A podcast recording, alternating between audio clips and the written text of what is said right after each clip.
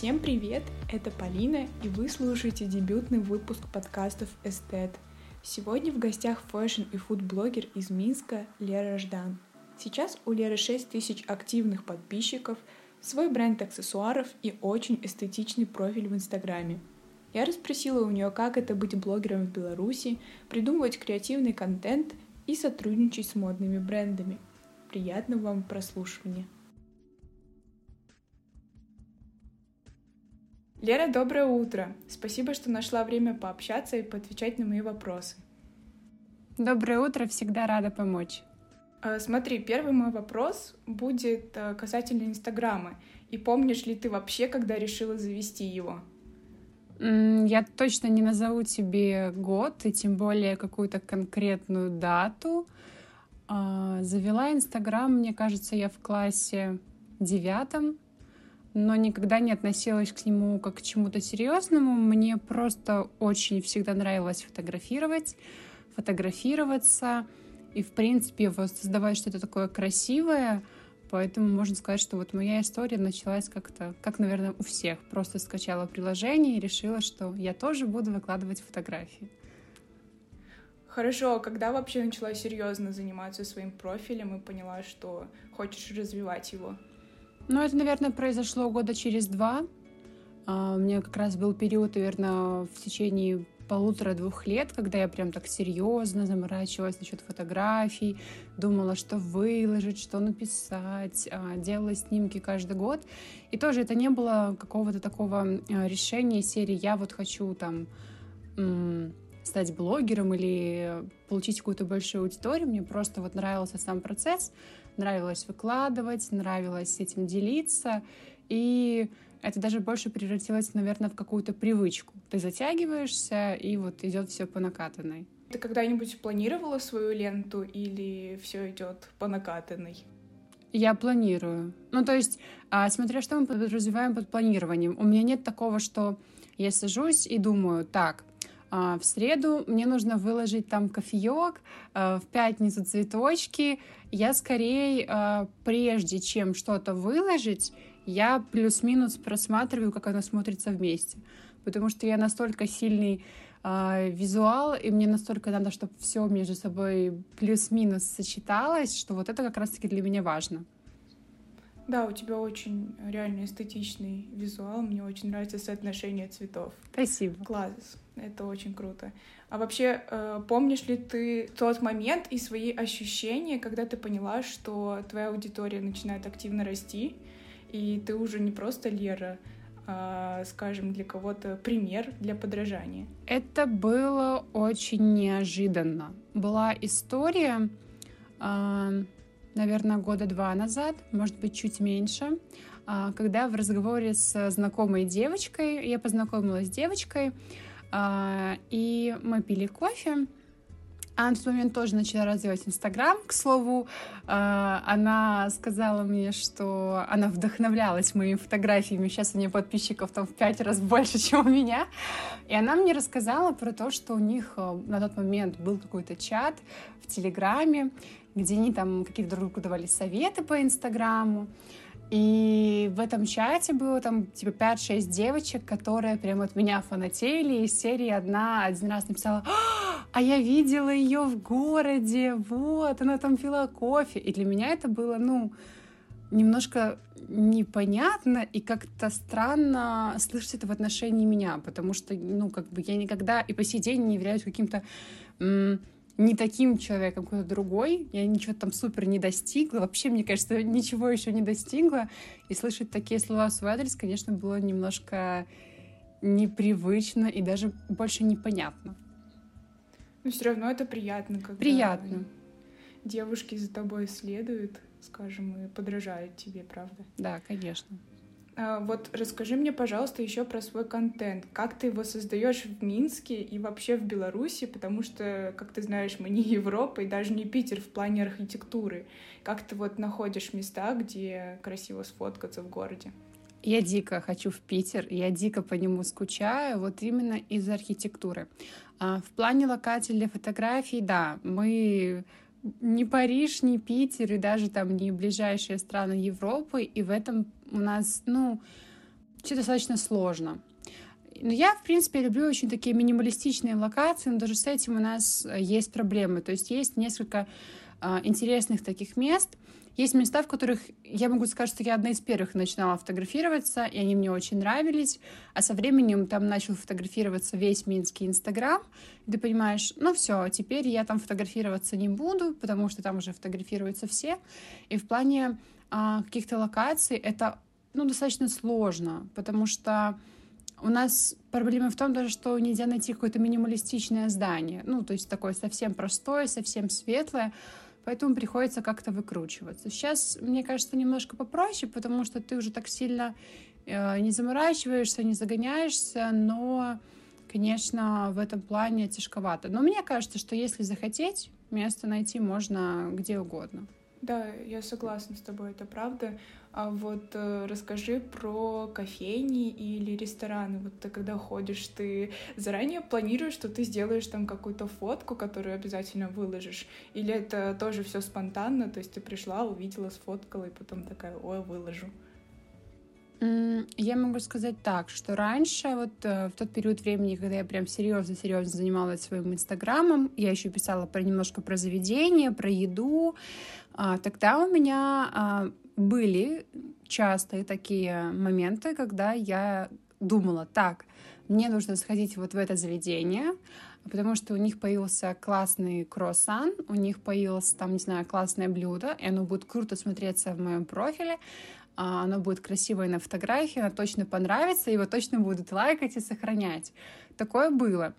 А сейчас, а, наверное, это все-таки произошло, скажем так, составила для себя, у меня есть в голове список мест, заведений, там, кофейни, а, рестораны, которые я люблю, и люблю их в том числе за эстетическое наполнение внутри. То есть даже если туда идешь, а, забегаешь случайно там пообедать или там взять чашечку кофе, чаще всего даже просто вот по пути это оказываются места, в которых ты такой, о, а тут можно как бы и фотографию выложить, сделать, и все будет очень красиво. То есть оно как-то сейчас все очень так э, гармонично происходит. Раньше, да, раньше я могла специально ехать куда-то, чтобы сделать фотографию, очень расстраивалась, если не получалось. Такой провокационный немножечко вопрос про фотографии в белье в твоем профиле. Вообще, как к этому относится твоя мама? Потому что я знаю, что она следит за тобой в Инстаграме. Вот что она тебе говорит или не говорит? Хорошо относится. Ну, не в том плане, что она приходит и говорит, Лера, какая ты молодец, что ты сфотографировалась там вот так или вот так. Она никогда мне не говорила, что не делай это или не выкладывай. Вот у меня есть фотография, она ее нигде нет, где я сижу, а, скажем так, практически там обнаженная, все прикрыто, ну, как бы ничего не видно, но понятно, что я без одежды. И ей она очень нравится, у нее даже не возникает, я ее показывала, я всегда такие фотографии показываю маме, и у нее никогда не возникало такой фразы, типа, ты что, это не стоит выкладывать. Наверное, все связано с тем, что, на мой взгляд, э, в том маленьком количестве таких эм, менее одетых фотографий, которые у меня есть, все-таки все равно соблюдена какая-то эстетика, и, на мой взгляд, э, в них э, нет э, пошлости, то есть они, как мне кажется, я стараюсь, чтобы они не были вульгарными, не были вызывающими, они просто вот про такую аккуратную эстетику женского тела, такую очень... Но мне повезло в этом плане, с, да, с родителями, никогда я не слышала негативных отзывов. Даже папа следит поэтому... Ого, даже твой папа следит в Инстаграме? Да, да, да. Слушай, ну это очень круто, то, что родители тебя поддерживают. Пишут лайки и комментарии снизу. Как когда? А, вот смотри, ты сказала про то, что эстетика тела и тому подобные вещи. Вообще, где ты берешь вдохновение и вот ту самую эстетику, э, за которой ты, может, повторяешь где-то, либо это какие-то платформы или уже существующие блогеры? На самом деле, чтобы найти ну, вдохновение, далеко ходить не надо. Меня, например, сейчас, вот на данный момент, очень сильно вдохновляет живопись. Она, в принципе, всегда вдохновляла, но сейчас прям ну, максимально. У меня бывают э, такие очень э, грустные, скажем, дни, когда мне совсем нет настроения, ничего не хочется делать. Благо в Минске регулярно есть какие-то выставки, я могу сходить, очиститься, обнулиться, и приходит, конечно, вдохновение. Но это общее такое вдохновение. А если брать какие-то конкретные фотографии, то это в первую очередь насмотренность, то, что ты, в принципе, занимаешься этим уже очень давно. А, плюс, конечно же, сам по себе Инстаграм сейчас очень сильно развит, очень большое количество красивых фотографий, просто нереальное. Сохраняй, а, добавляй в свои отдельные папки, если хочешь, пытайся потом повторить, пытайся как-то скопировать, заимствовать какие-то моменты. Еще из таких э, платформ, возможно, Pinterest. А, там тоже можно найти много классных фотографий. Там они, конечно, а, не так сильно а, отобраны, то есть там много и не очень, и много хороших, то есть там нужно потратить больше времени, чтобы что-то найти. Но если нужна какая-то идея для съемки, чаще всего я иду вот в Инстаграм и просто по рекомендованным скроллю. У тебя бывает когда-нибудь выгорание от того, вот, чем ты занимаешься? Или... Конечно. То есть есть такое, что ты, тебе не хочется ничего делать, выкладывать истории, там, снимать. А, я думаю, что для любого человека это свойственно. Я не верю людям, которые говорят, что я никогда не устаю, у меня не бывает эмоциональных выгораний. Это неправда. Это, скорее всего, просто люди пытаются надеть на себя маску таких идеальных, э, не таких, как все. Ну, ну это, это не может. Э, каким бы ты ни был классным, творческим, все равно рано или поздно наступает момент, когда ты все свои эмоции отдал, и тебе нужно их э, заново скажем так, принять. У меня бывают периоды, когда и там несколько дней у него может не быть и историй, и не может быть там недели, вот последний, наверное, месяц, январь и даже декабрь, у меня было очень много работы, это был очень такой тяжелый месяц для меня, я очень много уставала, я могла не выкладывать фотографию неделю, две, то есть как бы мне даже писали там, друзья, ты там жива, все хорошо. Но такое, конечно, бывает. Это нормально, я считаю. Тебя есть такое, то, что ты вот когда неделю-две не выкладываешь фотографии, что у тебя внутри такое, Лера, надо уже что-то выложить, потому что люди ждут, или ты как-то себя отпустила и не дергаешь за это? А, я могу сказать, что у меня бывает два состояния. Либо, если я долго что-то не выкладываю, я начинаю к этому привыкать, и приходит мысль, что, может быть, вообще, в принципе, это и не надо. И бывает то, конечно, чаще, что я думаю, блин, Лер, ну давай что-нибудь уже сделаем, потому что все-таки я люблю сам процесс и вот фотографировать, и обрабатывать, и выкладывать, поэтому вот такие двоякие чувства. Ты себя больше позиционируешь как fashion или фуд-блогер, потому что у тебя есть смесь фотографий и одежды, и еды. А, сейчас я не знаю, кто я. А, вот э, как раз-таки, наверное, еще год назад я точно позиционировала себя больше как фуд-блогер, потому что, опять же, повторюсь, я и писала про заведение, у меня была отдельная рубрика с рецептами регулярная, минимум там раз, наверное, в неделю я выкладывала рецепты, и даже там было две, наверное, какие-то статьи в интернете, где я была в списках э, блогеров, на которых стоит подписаться из Минска, и про меня всегда писали, что вот, либо рецепты, либо пишут про заведение. Но в какой-то момент я честно могу сказать, что мне это поднадоело. Не в том плане, что поднадоела еда, а в том плане, что поднадоело э, такой поднадоел ассоциативный ряд со мной, что это девочка, которая пишет про еду, либо фотографирует еду. Потому что помимо этого э, мне нравилось выкладывать свои какие-то красивые фотографии, но люди хотели только еды. Сейчас у меня какой-то такой очень э, э, непонятный период, э, но мне очень нравится мода, и я бы хотела пойти в эту сторону. Я не знаю, насколько это э, легко, мне кажется, это очень сложно делать, сложно делать и в наших реалиях, и просто много обстоятельств, которые препятствуют этому. Но я серьезно об этом думаю. Более того, я думаю даже создание телеграм-канала. Не знаю, кому это будет интересно. А, но вот вышло так, что за последние вот месяца четыре, наверное, я обзавелась достаточно большим количеством знакомств вот в мире, скажем так, белорусской моды, и обзавелась э, знаниями и видением большого количества брендов, о которых реально хочется рассказать, но мне кажется, что э, Инстаграм в этом плане, он немножко сковывает. Ты не можешь в Инстаграме выложить там 20 фотографий и огромный-огромный текст, то есть ты немножко сжат. Поэтому, возможно, буду расширяться, но пока так немножко не знаю. Ну, мне кажется, что у тебя очень хорошо получилось передвинуться в моду, потому что, насколько я знаю, ты сотрудничаешь с достаточно известным брендом Zenwear, и ты даже сейчас сидишь в их байке, Вот э, расскажи, пожалуйста, мне о таком органичной вот коллаборации. Как вы пришли к этому? Они тебе сами предложили сотрудничество или ты им писала письмо? Вообще я из тех э, людей, э, которые не умеют э, и не любят навязываться. То есть я бы сама никогда не написала, даже не в том плане, что я считаю недостойной себя для сотрудничества с ними, а в том плане, что для меня это как-то, ну, некомфортно, как будто бы я что-то выпрашиваю. А получилось так, что познакомилась я с брендом э, год назад, э, мне так кажется, да, на Новый год. Э, мама подарила нам футболки, э, мне и, по-моему, папе с какими-то надписями их, э, вот. И я ходила сначала в этой футболке, потом я купила у них водолазку, потом я купила у них топ.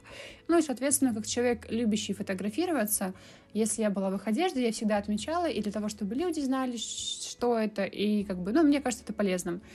И просто в какой-то из дней они мне сами написали и предложили... Сначала предложили просто такой тестовый период, они мне подарили вещи, я рассказала немножко о них, ну, то есть просто там отметки в Инстаграм. И вот потом они предложили мне стать амбассадором, и по сей день я вот с ними сотрудничаю, чему на самом деле несказанно рада, потому что а, я еще из тех людей, которые не может а, советовать а, в своем Инстаграм то, что ему не нравится. У меня было достаточно предложений тоже от брендов одежды в свое время, но когда я понимаю, что, во-первых, одежда не в моем стиле, или мне не нравится ее качество, мне не нравится их там какая-то определенная политика, я за это браться не буду. А тут сложилось все. Мне нравится и то, что они делают, и их философия, и то, как сидит одежда, то, как она носится, поэтому вот карты сошлись.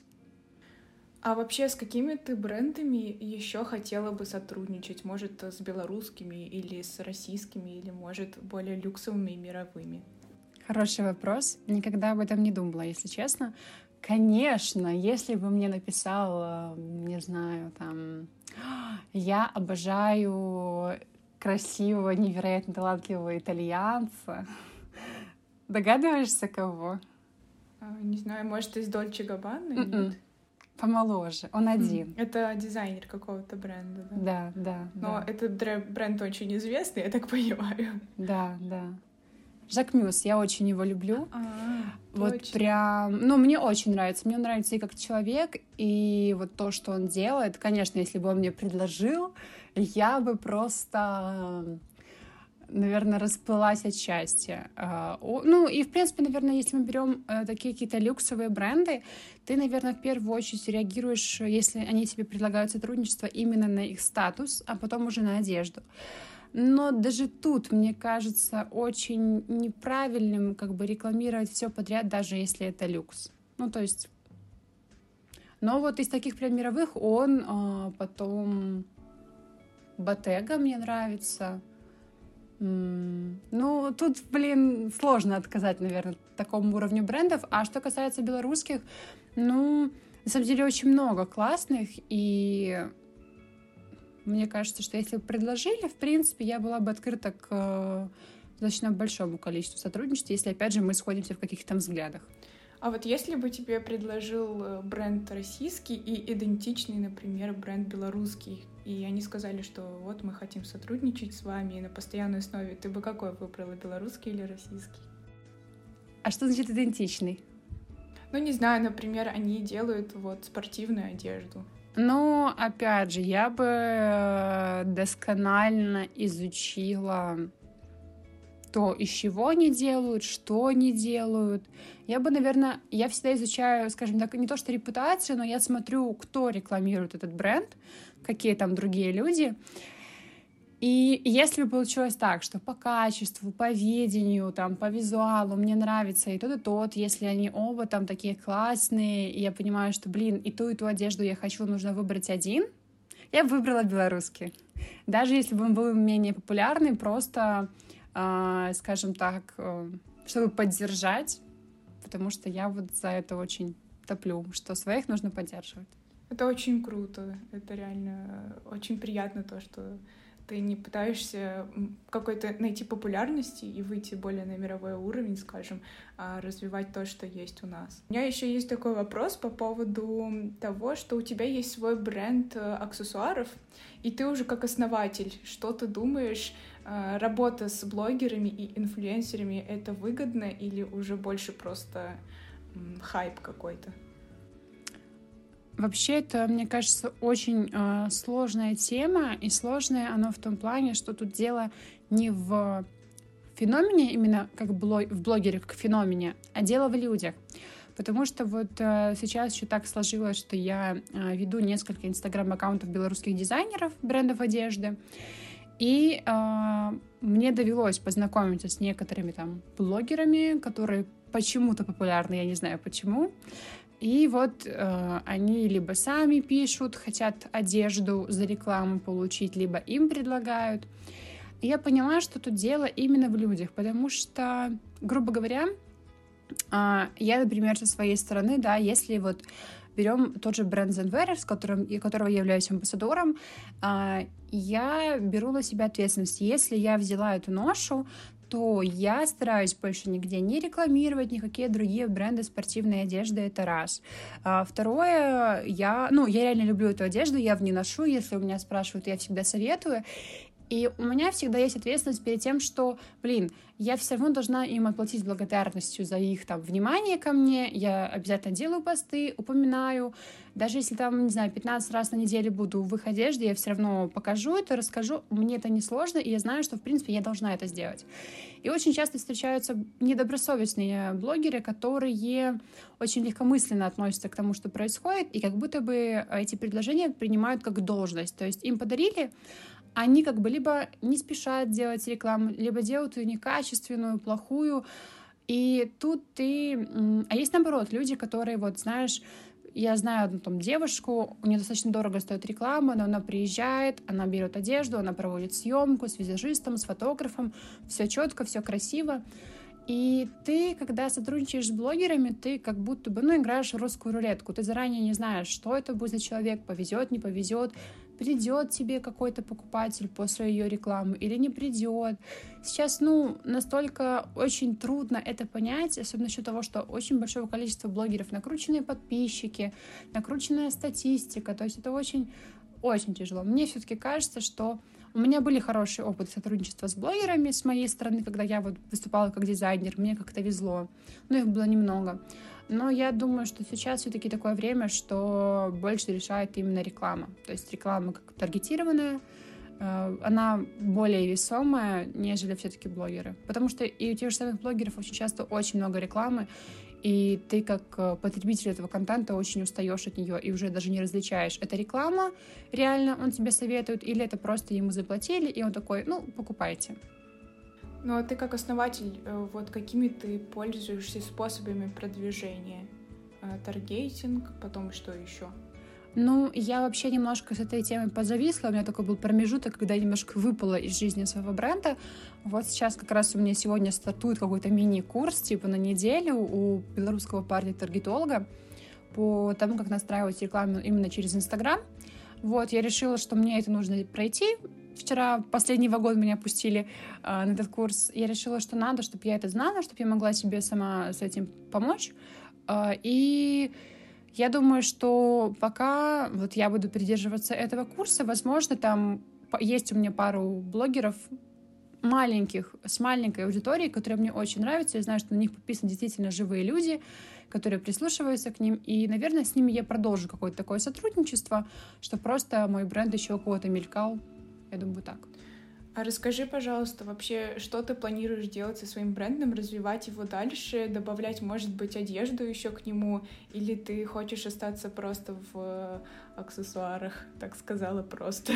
Я всегда на самом деле а, мечтала о бренде одежды с детства, а, но мне кажется, ну, это очень такой серьезный шаг, если его начинать, то нужно к этому быть очень сильно готовым. И финансово, и морально, и найти команду, но я очень сильно надеюсь и верю в себя, что э, в ближайшем будущем, да, я бы хотела расширить себя и начать еще шить одежду. Не знаю, когда точно это может произойти, потому что элементарно финансовых сейчас таких возможностей, чтобы прям сделать то, что я хочу. А я хочу делать сразу качественно, сразу хорошо, чтобы прям вот, ну, не придраться. Пока нет, пока все на стадии там каких-то мыслей, эскизов, но я думаю, что да, к этому я точно приду. Пока аксессуары, пока я вот э, в аксессуарах еще стараюсь развиваться, ищу какие-то новые веяния, новые, не знаю, там, формы, стараюсь использовать новые материалы, чтобы как-то расширять уже эту грань, и потом уже, я думаю, к одежде, да, хотелось бы. Часто девчонки пишут в Инстаграме и спрашивают, в чем вот, вот в чем ты надета, что за образ, э, советуются, может, часто с тобой, нет? Ну, получается, как? Раньше у меня когда вот была весна, лето, было больше фотографий себя, именно каких-то образов. Я вообще люблю фотографировать образы. Да, тогда, ну, достаточно часто были вопросы. Мне сейчас бывает спрашивают, ой, откуда там ваши сапоги? Вот, если я там не отмечаю бренд. Это бывает. У меня часто на улице спрашивают. Бывает. Вот у меня на днях была интересная ситуация. Я была в шоуруме, и там висела моя шуба, и была девушка, она покупала украшения, и уже уходя, она спросила, сколько стоит эта шуба. Я выпала в осадок, я говорю, это как бы моя шуба. Она такая, ой, а я бы забрала. Я говорю, ну, бывает. То есть в этом плане есть такое, встречается. Но я надеюсь, что я весной опять вернусь к фотографиям образов, и этих вопросов будет побольше. Класс. Ну и давай последний вопрос. Какие советы ты могла бы дать девушкам и парням, которые хотят э, развиваться в Инстаграме и сотрудничать с модными и э, другими брендами? Я на самом деле не знаю, насколько я компетентна в этом вопросе, а, но мне кажется, что сейчас, когда Инстаграм очень сильно переполнен вот э, блогерами, различными инфлюенсерами, а, очень важно быть, наверное, собой и не пытаться кого-то скопировать, не пытаться за кем-то повторять. И, наверное, очень такое банальное, но не бояться — не бояться что-то выкладывать, что вам кажется может вызвать какой-то резонанс или кому-то не понравится. Делать максимально то, что вы хотите, то, что вам нравится. Хотите обнаженные фотографии, пожалуйста. Я не знаю, хотите там полностью профиль черно-белый, пожалуйста. То есть не стоит бояться, надо пробовать. Вот только методом проб и ошибок можно прийти к какому-то хорошему результату. И что мне еще кажется важно, Э, не ставить перед собой цель именно стать блогером, начать зарабатывать деньги и там стать супер популярным. Потому что, ну, мне кажется, это немножко неправильная здесь стратегия, потому что мы все равно любим больше таких живых людей, э, и мне кажется, все-таки такая натуральность, трушность, она всегда будет впереди планеты всей. Класс, Лера, спасибо тебе большое за твои честные и искренние ответы. А я очень надеюсь, то, что дизайнер бренда Muse тебе напишет, и он увидит в тебе потенциал, потому что он правда есть. А, вот. Спасибо тебе. Тебе спасибо. Я думаю, я тогда буду первым человеком в Беларуси, которому он предложил стать, э, рекламировать его продукцию. И меня съедят все остальные блогеры просто заживо. Но будет здорово. Спасибо, что прослушали этот подкаст до конца. Я надеюсь, что он был поистине интересным и полезным. Если это так, то вы можете поставить лайк и поделиться им. Также всю информацию обо мне и о Лере вы сможете найти в разделе информации под подкастом. И я буду очень рада вашему фидбэку. До новых встреч. Пока.